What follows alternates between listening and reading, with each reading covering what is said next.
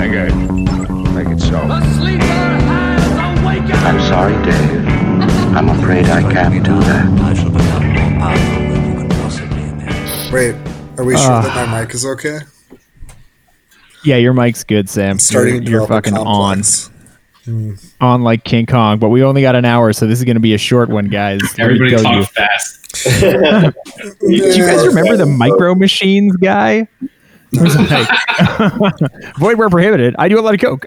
No, did they did they actually talk like that? Or they just speed up the voices. No, I think that he was like a professional, fast talking guy. Like, again, like the golden age of late capitalism, where like you could have a job like the dude from the Police Academy movies. And it's like, what do you do for a living, sir? And it's like, well, I make a lot of noises with my mouth, and people find that entertaining. I mean, isn't that what you I do? think you're yeah. I think you're unfairly besmirching the police academy guy who Yeah, uh, that guy's is- brilliant. yeah, Yeah. a source of genuine mirth for his Yeah. audience. Oh, please, I, I heard that he's going to be our new CDC head appointed by Trump. That Yeah. would be incredible. Yeah, it'd be a fucking upgrade. Welcome to the show, everybody. Welcome. I'm your host, Asher Lack. With me are my co hosts, Dr. Alan Sussman, So, the Honorable Sam Lazarus, Hello. and Raphael Ruttenberg, ESQ. Hey, and don't forget, we should have Dr. Anthony Fauci coming on the show. He's going to That's call true. in, Yeah. Yeah, he's going to call in later. talk about Um, uh, talk about Snowpiercer. yeah. Talk about why eating bugs is gross. um, and today we're talking about Snowpiercer. Yeah. Bong Joon Ho. But I do actually have to make a formal retraction before we get into this. All right, we got to we got to kick this off. I'll put Yeah, in some so emotional music in the background. Are you Um, retracting your opinion about Mr. Bean? Because that needs to happen. Oh no, I, I maintain that the, the Filipino Mr. Bean is superior in every way to the Rowan Atkinson Mr. Bean. Mr. Just- Mung Bean. Ew. Booyah. Yeah, Mr. Red Bean for the Hallow Gallo. Mm. There you go. Mm, good joke. So my retraction is not related to Mr. Bean. It's related to the Looper episode for the Roundtable, where I said that I want to go back in time and become a Renaissance Pope, and I didn't consider taking Lauren along. She says that, well, I think that, that I was wrong, and she says I can't have any cheesecake because of that. So, but I was wrong anyway. Cheesecake or no? I was wrong. about. But cheesecake is good. The cheesecake's also good, but that's this is i I'm issuing a formal retraction in my opinion. I do not want to go back in time and be a Renaissance pope anymore. Unless I could do that. If I could do that and go back, she doesn't want to go. Uh, so if I could do that, be the pope, and go back, you know, Uh-huh. maybe that's what I want. Right. All right, TV. fair enough. Okay. You could maybe bring some slippers back or like leave them in a locked apartment that will you can then tap into 500 years in the future. oh yeah, set, stash away some like nice Renaissance canvases. Be like, oh look, I found this these Leonardo da Vinci's Put some apple stock in a safety deposit box. That's the thing. from your Renaissance apple stock, Yeah. right? Bu- bu- buy some stock in wood or something. Ye old Stephen Jobs. um Oh god, I don't know. I I liked this movie a lot more than the first time I saw it. What did you guys think? I love this movie. I had never seen it before, but it's amazing. this was also my second time. Uh, I don't know. I, I think I liked it equally both times.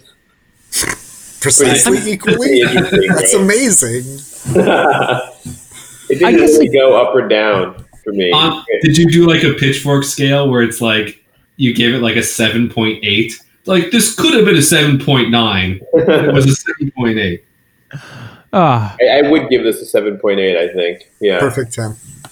Yeah, no, I, I agree with you, Alan. It like it kind of falls apart about halfway through, in my humble opinion. But Raph, what did you think? What were your I initial don't think thoughts it's a on it? perfect ten movie, Sam. I think that that's that's a bit a bit overstating it, but it's really enjoyable. You're right. Is there a number higher than 10? I don't do I don't one. I don't do numbers. I do stars. Okay, Um, it's a Rigel. I think stars are simple. Everyone gets it. You know, Totally. people know about the stars, and it's five stars. You know, and I, I think this is a solid. This is a solid four star movie for me. Yeah, It's I one it a- more than Norm Schwarzkopf. Okay. Cool. Try the veal. Tip do the it again. servant. Actually, actually, you guys any John Wayne Bobbitt jokes coming up? Oh God, should I have said Petraeus instead? Tailhook? No, you should have said Petraeus. I don't No, know. I you didn't- should have used the name of the guy that got fired for uh, caring about his sailors, whose name I can't remember. Admiral Horatio Nelson. That's the guy. Bada bing, I'll be here all week. Mm. Um, God, I'm I'm sorry, But- and Hold on, we- listeners who are tuning into this in the future, uh, we're coming to you live from like week week five of year zero of the fucking apocalypse of Week Week It's been- ten coronavirus. of been infinity. It's been a fucking month. I can't believe this. Is that all? Yeah. It's Yeah. like forever slash zero time. Has it been? Yeah, I guess it's been about a month, right? I'm yeah. March thirteenth was the last time Carolyn and I went out to dinner. That's what I'm. I don't think that marks the beginning of quarantine. actually, and it's been seven days since then. Yeah, it was that Sunday was the last. That was the day that we canceled taping. right? March fifteenth. Oh, yeah, God. March 6th. Yeah, that's what happened. March Mar- sixteenth is when shit got locked down. yeah, March 16th, I uh, went into work. That was the last day I was in work. The day here before we St. Patrick's Day. Oh, thank God It's they funny to think that. about. Like, I was thinking about St. Patrick's Day stuff. Like, we wanted to get like a brisket to do a corned beef, and uh, I don't know. I was thinking about like what bars to avoid. It seems like a different world. Yeah, the for listeners with no context of what this is like and who go back to listen to it this has been like 9-11 every day for a month it's like alternating between It has not been like that for me. actually, that's pretty hyperbolic. you know hang on hang on hang No, on I, I let me, let believe me it's explain like that for Asher. Between Sam giving this a 10 and you saying that this is like a month of 9 11s, this episode is off the rails. no i mean this has been like a month of 9-11s because it feels like every single day is just like first of all your schedule is fucked any plans that you had are gone you're in disaster time now After you saw the goddamn plane hit the tower, this is not like 9 11. but it's it's as scary I mean, more right? people like have on died. Yeah, exactly. Like on 9 11, I was like, well, I'm not in those buildings or that plane, so I'm pretty Right. sure I'll be okay. Now I'm like, okay, am I going to the grocery store? Because I have asthma. Hope I don't die. See you later. You know, and that's every fucking day. I in, in a lot of ways it feels, I mean, not for everyone, and I don't want to belittle the people who experienced the worst tragedies on 9 11, but in a lot of ways this has been scarier on a personal level. I don't know. Yeah. But that's that's honestly and that weird alternating feeling between like terror and boredom where you're just like fuck have i watched everything that's on tv do i have i read all the books in the house you know no and no but i don't know that's that's what this sort of feels like but i guess yes this episode is off the fucking rails No, I'd I, rather be on a right. train. I mean, it is. off the rails. Yeah, sorry, go on, Alan. I mean, I, I personally feel like I've uh, settled in to the boredom slash scariness of the situation. I mean, I, I, I, I don't know. Yeah, I don't have serious asthma, so you know. N- Yeah. nor do i i mean there are people out there who are a lot more at risk but I, I don't know i mean have you guys have your neighborhoods been insane like you know i Well, the Upper I West called- Side is like practically abandoned, so no.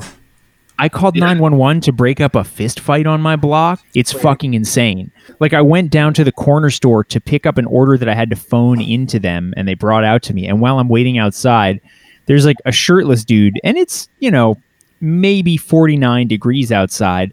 this dude is doing like full dojo karate.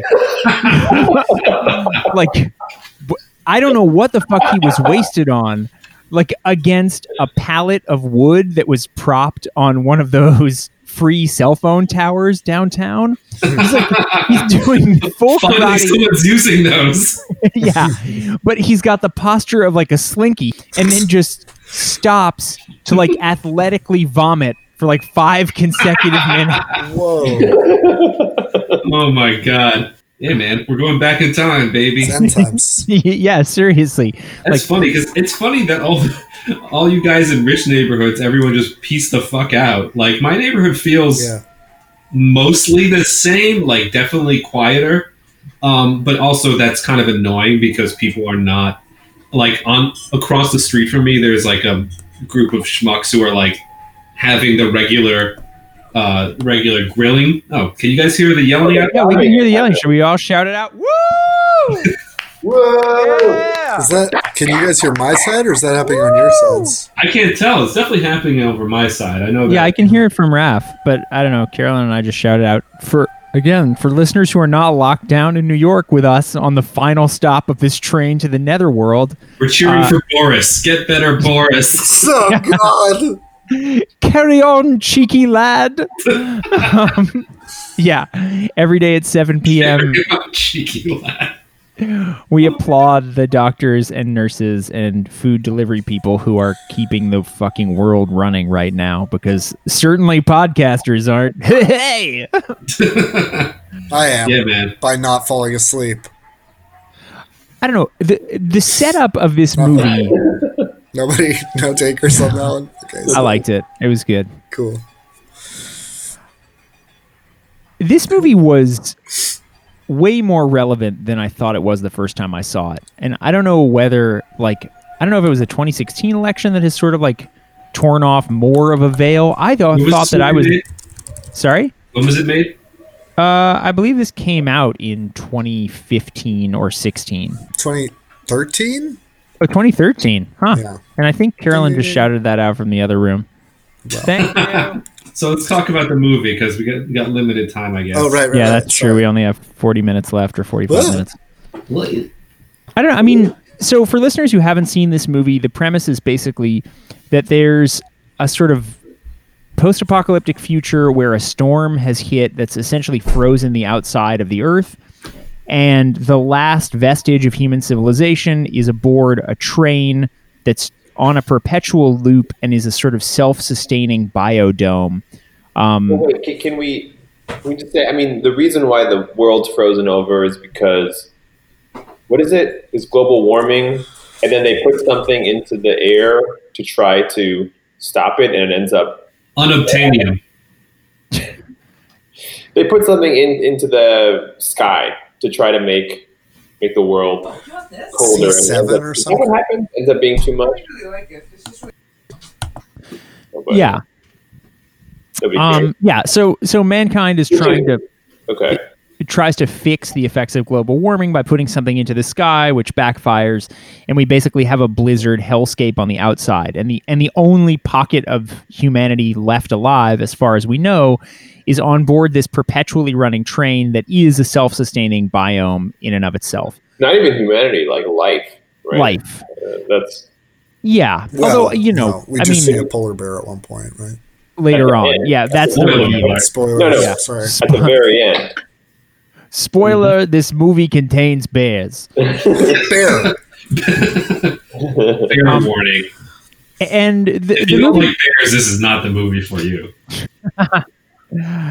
The movie follows Chris Evans as he and a band of rebels who are in the the poor steerage section of the train fight their way up to the front of the train to I guess kind of establish some kind of equity between all of the passengers on this self-sustaining biome. They want to take over the train because they'll they think they'll be just rulers, right? Yeah. Yeah.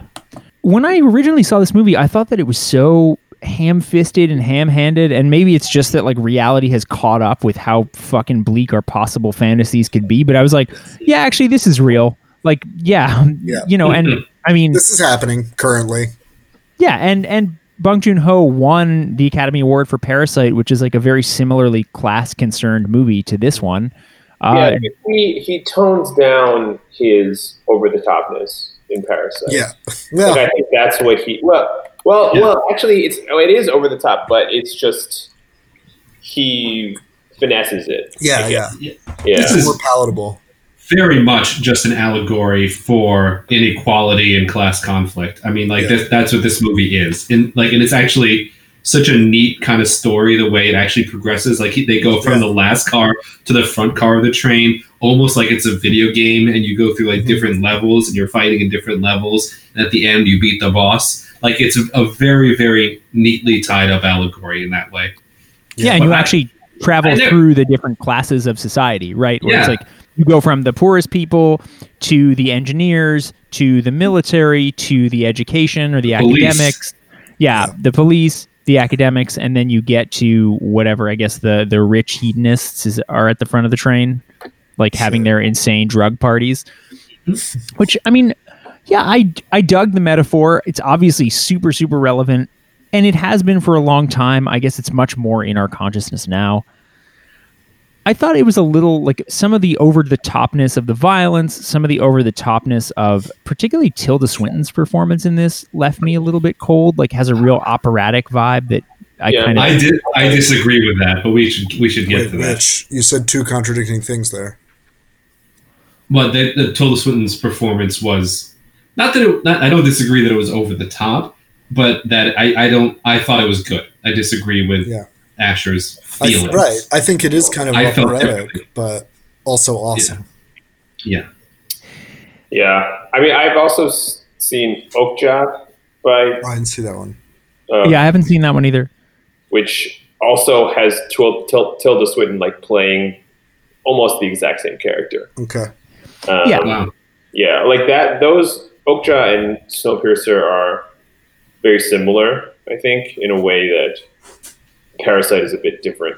It, yeah, Parasite is a Like bit more thematically or metaphorically or like they're both sort of combination of action with like a message. They both have Tilda Swinton being insane. Maybe maybe those are the main differences from Parasite. Parasite's just sort of like toned down a little bit. I feel. I really liked Tilda Swinton's character in this because it was very clear to me that she was very she was very obviously supposed to be a stand-in for Ayn Rand. She literally looks like Anne Rand. You're totally Yeah. right. So yeah, to me that was incredibly obvious with the teeth, with the hair, even Yeah. I think even the voice, though I honestly have not seen. And the Or heard jacket Ayn that she Rand. wears. Yeah, the clo yeah, the clothing too. Yeah, absolutely. Uh, it's sort of like it's sort of uh, mid-century style, or like I guess you know, 30s, 40s style. It's nice to see uh, some homage being paid to that literary historical figure. I don't know. I mean, this is one of my this is one of my things. Like to me, Ayn Rand is is a litmus test. Like it's like if you like Ayn Rand, the chances are extremely low that I will like you. I think that, agree that- with the things you're saying. no, like no, like you as a person. Agree with the things you're saying is a whole nother level. I mean, like, I just I feel like Ayn Rand. I honestly can't remember if I know I've read one. I've read one short story of hers. Don't remember the title. I've either read The Fountainhead or Atlas Shrugged. I don't remember which at this point because it was a long time ago. I don't think it matters. It is so pre- preposterously awful, not just as literature, but as you know, giving uh, voice to this idea of this incredibly simple-minded selfishness as being something uh, philosophically worthy. Like it is abjectly stupid, and you have to be, I think, a genuine fucking fool to believe this. So I've always felt that there's an irony. Yeah, well, that or something. I, th- I think mostly foolish because it's not it's not a disingen it's not a, it's not a disingenuousness that you can like play out like you can sort of like pretend to be Randian in some way. It's just like you have to actually believe it. And I always felt that like there was this incredible irony with Ayn Rand's, you know, her devotees who are just like these bozos, you know, it's it's ironically the people who are buy into this idea that there's this kind of like divinely ordained, not divinely ordained, that's not right, but like this like there's a class structure to the Yeah. universe, and that that class structure is just. there are there are there are people who are just innately better. They are Ubermenschen, whatever it is, and most people are just like parasites who are trying to glean off of them. It's just it's always been ironic to me that the biggest fucking losers are the ones who buy into this philosophy. Rush, Rush, um, Rush the apparently- band. Apparently, Rush they Limbaugh? uh, not well. I'm sure, but Rush the band, I think, supposedly like disavowed that Oh, did they? Okay, fair Yeah. enough. I mean, that's what. They did one Tom Sawyer- concept album. I think 2112, their concept album, which is Yeah. a hilarious album. That was supposed to be, I think, based in part on, if not actual Ayn Rand stories, but like just her ideas.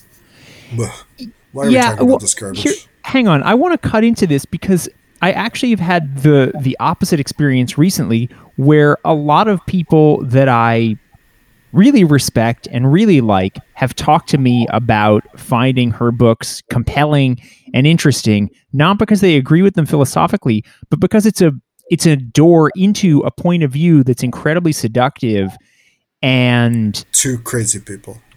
well but not just Sure. to crazy people i mean true. to anybody who's had it easier right i don't know it's Mhm. one I there's a record producer I was working with a number of years ago who I made some joke about Ayn Rand and he was talking about Atlas Shrugged and he was like, "Look, man, like to me, I thought that that book was like the most punk rock fucking thing I had ever read."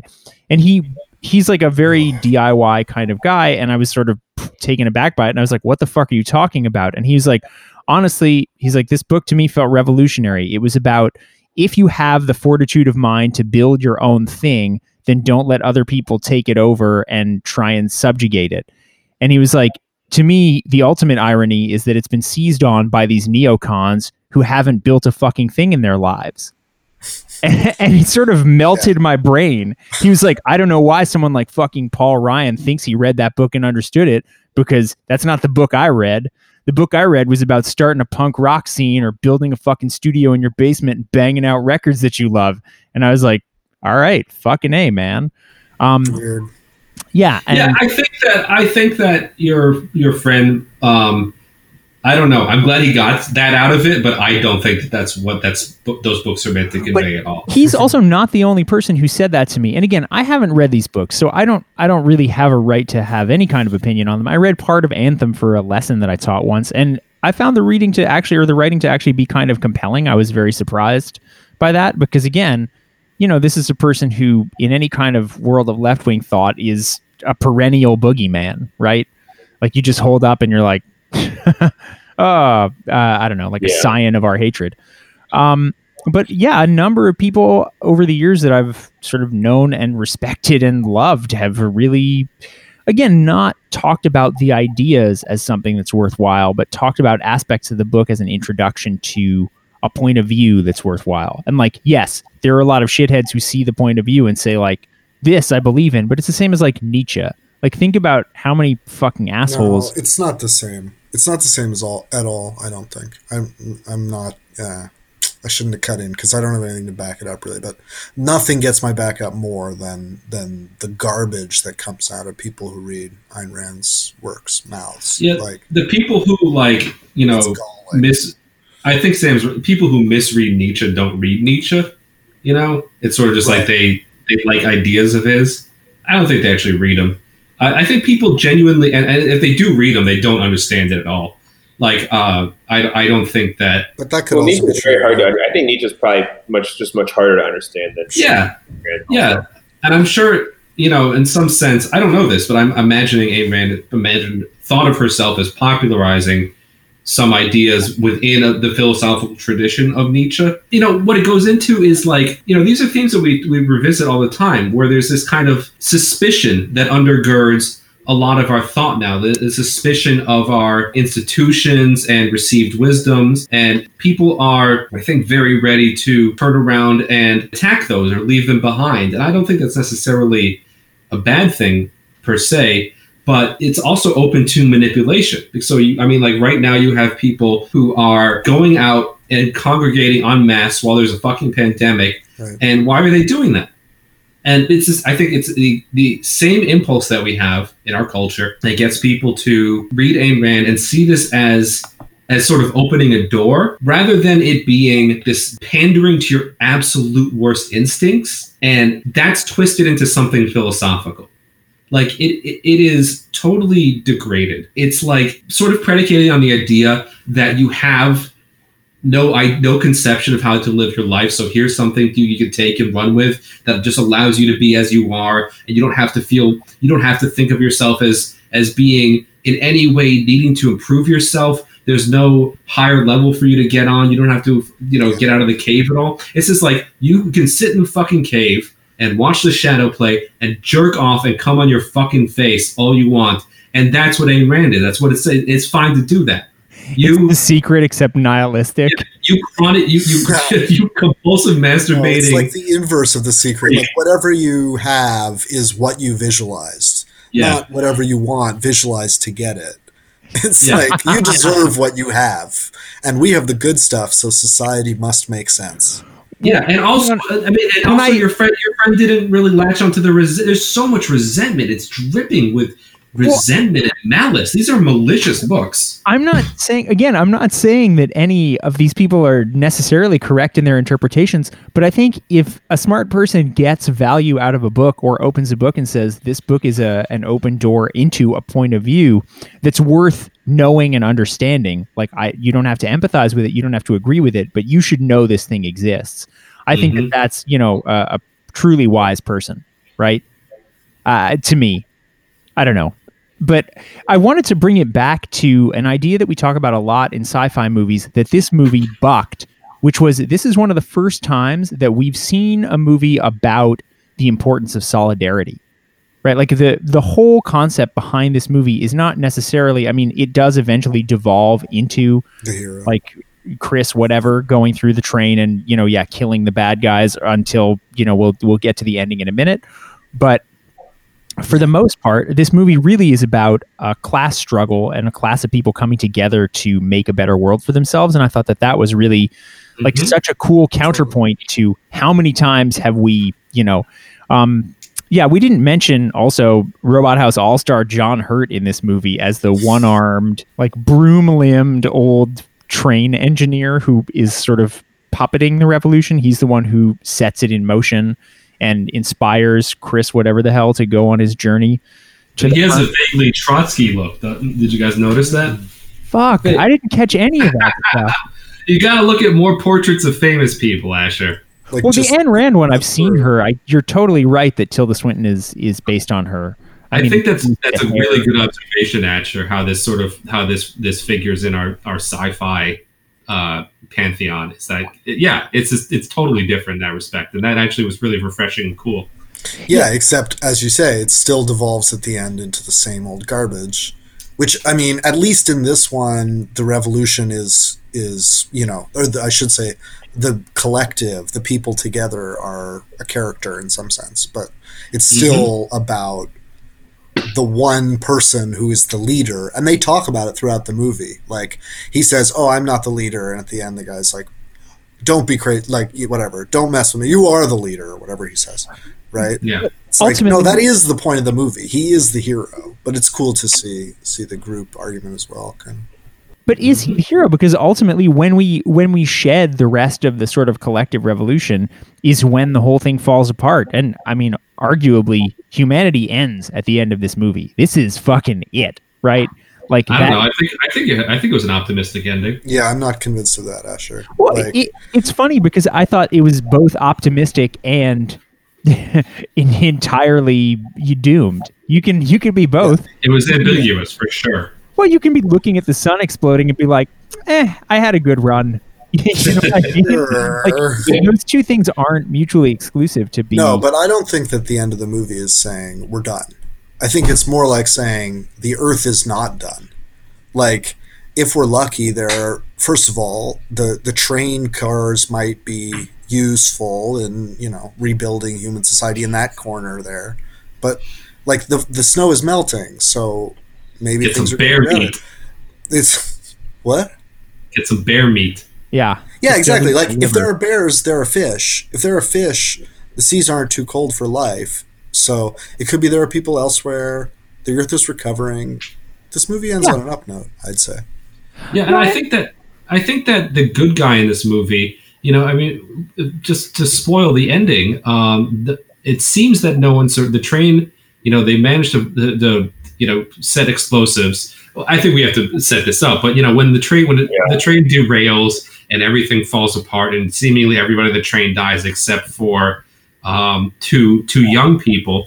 Um, what sort of I took from that is like you get the sense that like the, the hero in this in this movie wasn't necessarily Chris the blonde warrior, but was was humanity. You know, it's like the the hope for for human freedom, the will to survive.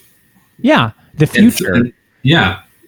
Is- like future generations are the are Yeah. the hero of this movie. The people who will inherit this after us are the heroes of this movie. I don't disagree. Sort disagree of with like you. Mad, Mad Max Beyond Thunderdome with the, the kids setting up a yes, lay, lay the grounds for future society in the ruins of Melbourne. It's a little darker than that.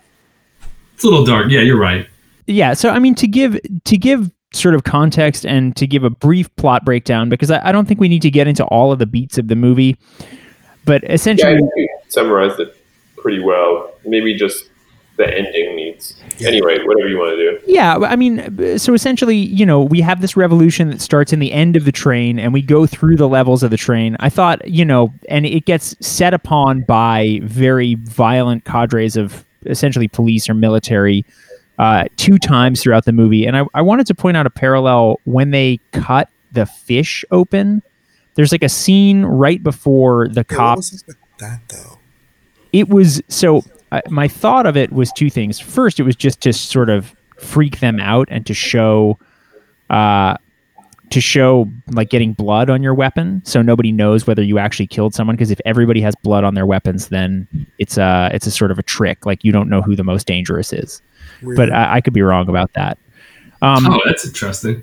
but the the other thing that I was thinking about that was in connection to Okja and the way in which sort of like cruelty against humans, man against man, and man against animal.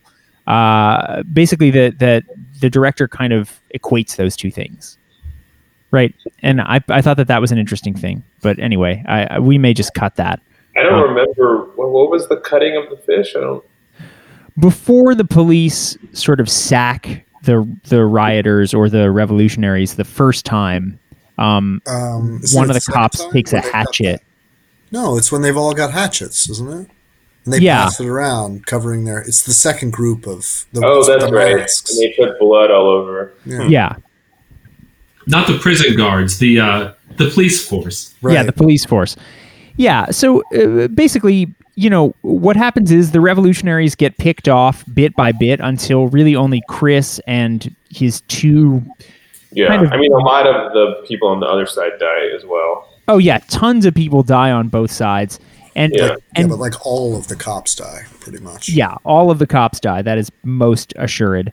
And yeah, and basically Chris gets to the front of the engine and he finds out that one of the people that he's taken with him who's been collecting this weird drug that all the people are stoned on the whole time called Kronole. Wait, can I just jump in real quick here? Yeah. The, he's in like I'm doing air quotes prison, right? They break him quote out of quote prison quote. the the engineer. Yeah. Quarantine, yeah. So, like, what is going on there? Anybody I want to think- elaborate? Well, because the lower class people go to instead of getting put in prison, they just have their limbs removed. And the upper class people obviously get sent to prison if they do something And bad. prison is just like they sleep in a tube.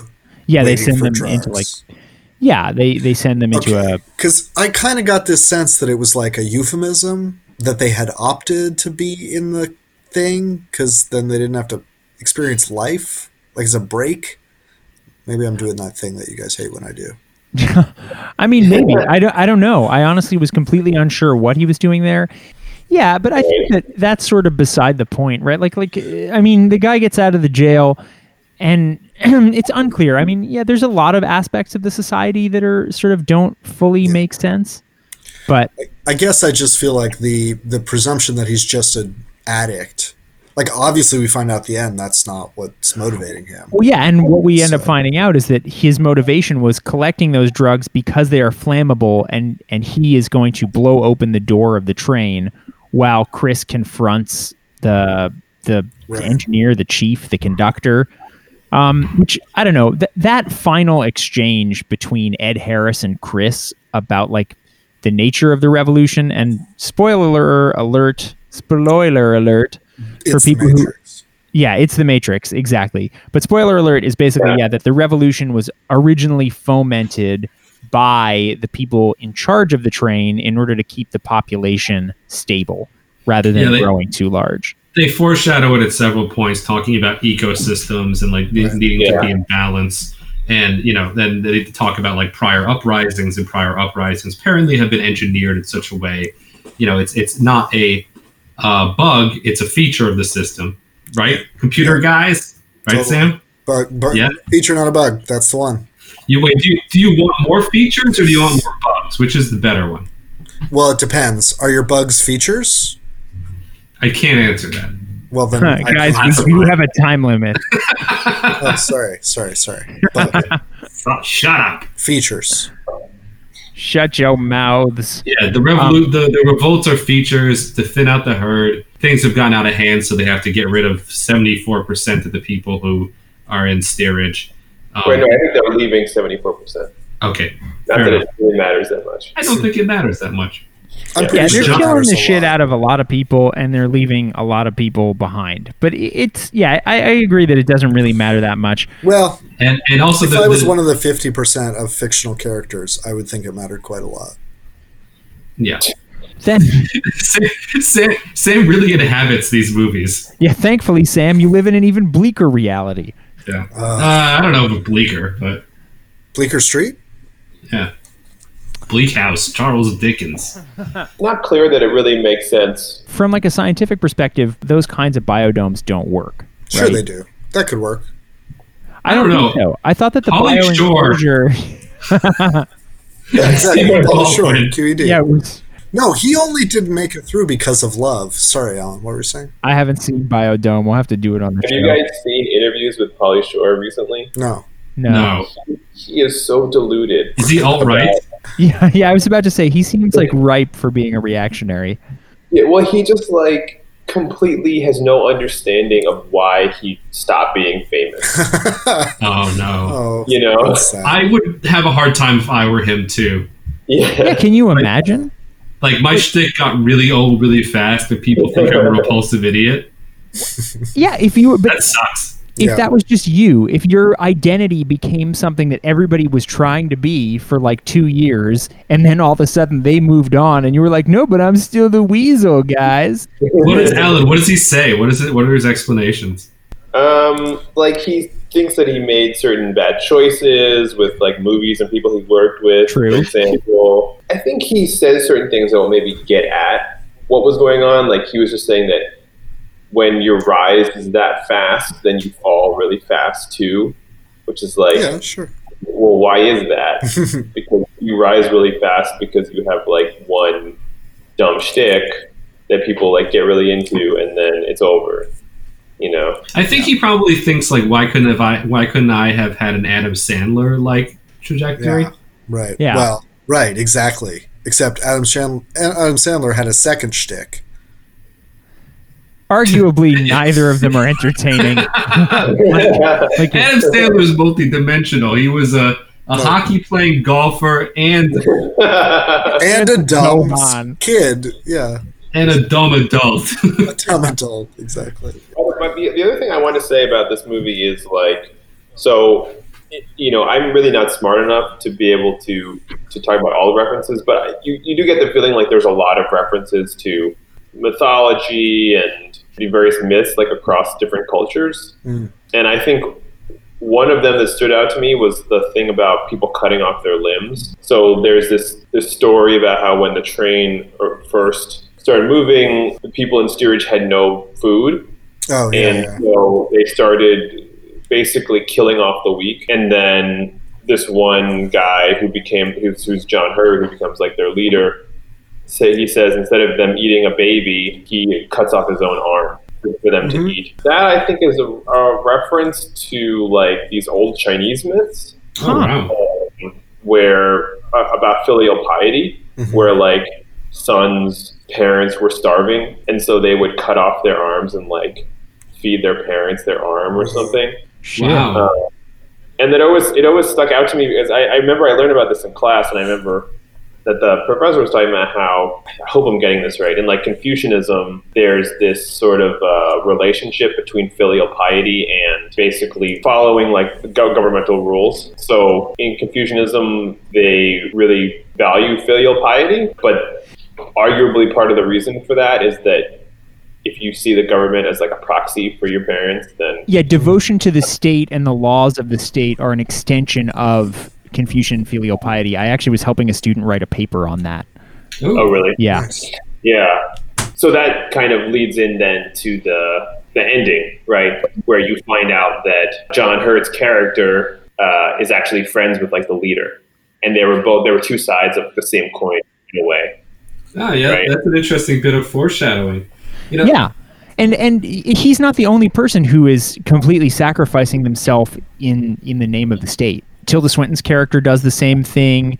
You see them indoctrinating the children as if they should give themselves up for the state. There's a lot of people giving themselves up for the state. what this movie is it's i mean it's like sort of it's an allegory of an in extremis version of our society where it's like there are constraints and rules you have to adopt in order to keep civilization going and the fact is like you know the idea that keeping the engine going so to speak in our own world faced with the craziness of incredible injustice it's like do we keep this moving are we sacrificing everything are we are we giving up everything by trying to change how things function. So I mean, like it's that's what it is. It's it's reduced to, to like a neat little uh, neat little package. Yeah. Um, so I, I think that makes it makes a ton of sense uh, the way Alan's describing it. Thank you, Rap. You're welcome. The- I mean, Actually, I just wanted to say one thing really quick. That's a little off off topic, but I think maybe interesting. If you guys will allow Yeah. me. yeah, for sure. Um, I was watching a video this over the last week about uh, Crash Bandicoot. Did you guys see What this going fuck? around? Yeah, so Crash Bandicoot was like a game for PlayStation, whatever. They wanted to do a 3D platformer. And one of the things the guy said was that, like, in order to make a 3D platformer work, they had to figure out a way to constrain the player's movement. Because in 3D, you could just walk around a bad guy or walk around a trap, hmm. right? So they had to constrain movement so that they could sort of tell a narrative with the obstacles, which is how game you know game design usually works so in 3d it became much more complicated to do game design so they figured out they had to constrain your degrees of freedom in order to make the gameplay compelling right everybody following me Yeah, Yeah. totally. okay I think I see where you're going. Okay, so this movie like so clearly communicates like class struggle partly because and it's funny because everybody I all the reviews I read about this movie are like it's terrible. They're in a train. Everything is linear. They go from the back to the front. It's so simple. And I'm like, yeah, it's really simple, which means it's a very clear allegory. Like you like you were saying at the beginning, it, you see the progression of the different levels of class and how they become more and more uh, you know, illogical and untenable, and how when you get to the top, the whole thing is really just a cult of personality, right? But you're guided there by the fact that the whole setting of the movie is literally linear. I think that's kind of awesome. Like it's a simplification that makes everything really cool and simple and clear. That's all. Yeah, I also like how at the end, I mean, they save like the most unfathomable evil for the end that the children are being bred specifically to like be parts in that have that, Yeah, that, that have failed in the, in the engine. You know, I just I think that like I don't know, it's it's really great how it just kind of hammers home that message. Yeah, well, and that the kids We're all are, are basically hypnotized or like completely, you know, uh, propagandized into staying in those positions. Yeah. So that, like, when yeah. Chris goes to rescue them, they're like, no, no, no, I can't leave this. I have a job to do. Until they blow up the fucking train and all of our protagonists die. And, and the person that we see escape is one of these children escapes with the daughter, I assume she's the daughter of the Yeah. engineer who has been Yeah. paving the way the whole time. And everyone else, I assume, on the ship is very dead. I'm not sure Yeah. about that. I, I wouldn't count on it. I think I read an interview with Bong Joon Ho where he was saying that everyone else died. Oh, I, okay. He was making too. He was actually being too explicit. He was like, everyone else is dead, and those two are going to repopulate the planet. But that's Okay. not possible. That's Yeah. sad. He obviously understands a lot about genetics. Okay, well, let's. So ultimately, we discover that this was a pro incest film. They're not related. They're not related. What are you talking about? If they repopulate the Earth, eventually they will have Oh, oh, sex yeah. with their children. Guys, come on. That's a Noah. They can- I'm yeah, sorry. okay. Yeah, I'm, I'm thinking about things on Adam 12. and Eve or Adam and Steve. adamant both. I Uh, want to I want to talk about the ending because Meh. so so the way the movie ends is that after all this has happened, the engineer says he wants to get off the train, right? So Chris Evans the whole time has wanted to get to the front of the train to defeat the the boss, the, the the big guy boss, who's uh, yeah the guy who's architect. Ed Harris. architect. Yeah, I mean, he is, he is the architect, sort of. He created the train, right? yeah, that shit is so Matrix. Yeah, but the engineer wants to get off the train. It turned, and apparently there's only one door off the train, and so he like uses the drugs, which it turns out are also explosives, to explode the door off. But the but the explosion sets off an avalanche, which then derails the train, and the entire train falls down the hill, and the only two survivors are those two people. So, what did you think was the message there? My, my sort of feeling about that was as the movie goes on, there are these continual reveals, right? So, first there's the revolt, and then there's the fact that the revolt has all been orchestrated and it's all part, part, of, part of this bigger plan, and everyone's a pawn. And then the train gets derailed. So, the way I sort of took that was like, despite everything, humanity is sort of on a knife's edge, you know? I think, yeah, Right. I agree. I think it's a very cynical message at the end. I think that it really, if not explicitly endorses, but forces you to confront the idea that it may not be possible to like reform or bring justice to the train that we're on um, in, in, the, in the ecosystem that we have. Like the, those people who say like it is a finely balanced ecosystem, they may be right, and the alternative may be something much more drastic than we're often willing to confront and it's especially interesting these days because you know have like you have a debate about how far electoralism can take us. And I don't know if we Yeah. can do that in five minutes, but it's a real debate, and it's something this country is like, I think, going to have to confront because Yes. I think that there's an incipient far right, like suicide death cult movement that's going to start committing more violence in the next couple of years, and we're going to have to figure out how to deal with that. And it's not going to be like No, this movie this movie I- is the I- prescription for that. We have to blow the door off and trigger an avalanche. That's Well, what needs on. to happen in America. Hang on, Raph. They don't even need to commit violence, right? All they need to do is stop progress from happening, and plenty of people will die. And I That's think true. that's Both are true. that's the real thing. I, I well, I didn't even take it that way. Like my the way I took it was basically um, that all, all of these things that we think are, uh, you know, social progress, these things that we that we think are so important and, and we devote our lives to. Ultimately, humanity is frail. I mean, look at coronavirus, right? Yeah. To some degree, a lot of people were going to die probably no matter what, no matter what governments did. A lot more people died than had to. But I mean, there there are things that are really out of our control. Um, Yeah. that can Yeah. completely destroy We're at, the, we're at the mercy of nature. and, and in a way that unites us, right?